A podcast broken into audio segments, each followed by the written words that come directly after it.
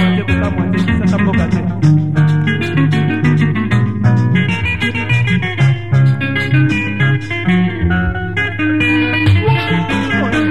meyuka balubeka lukope aobima oyesi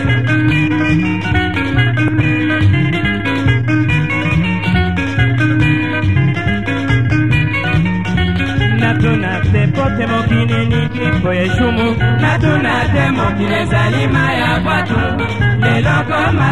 elobi okokisa ye natuna te potenga sakala ye natuna nani chanse yaka na mbula soki ozwi okomi nde kosepela soki ozangi okomi nde kolela ye okolela kaka natuna te nga kobayinanga nzela nyonso natuna te mokili esangaka banguna te o kotoko pesa janti okanisi ye malamu nzoka nde aina ye na motema na ye o oh.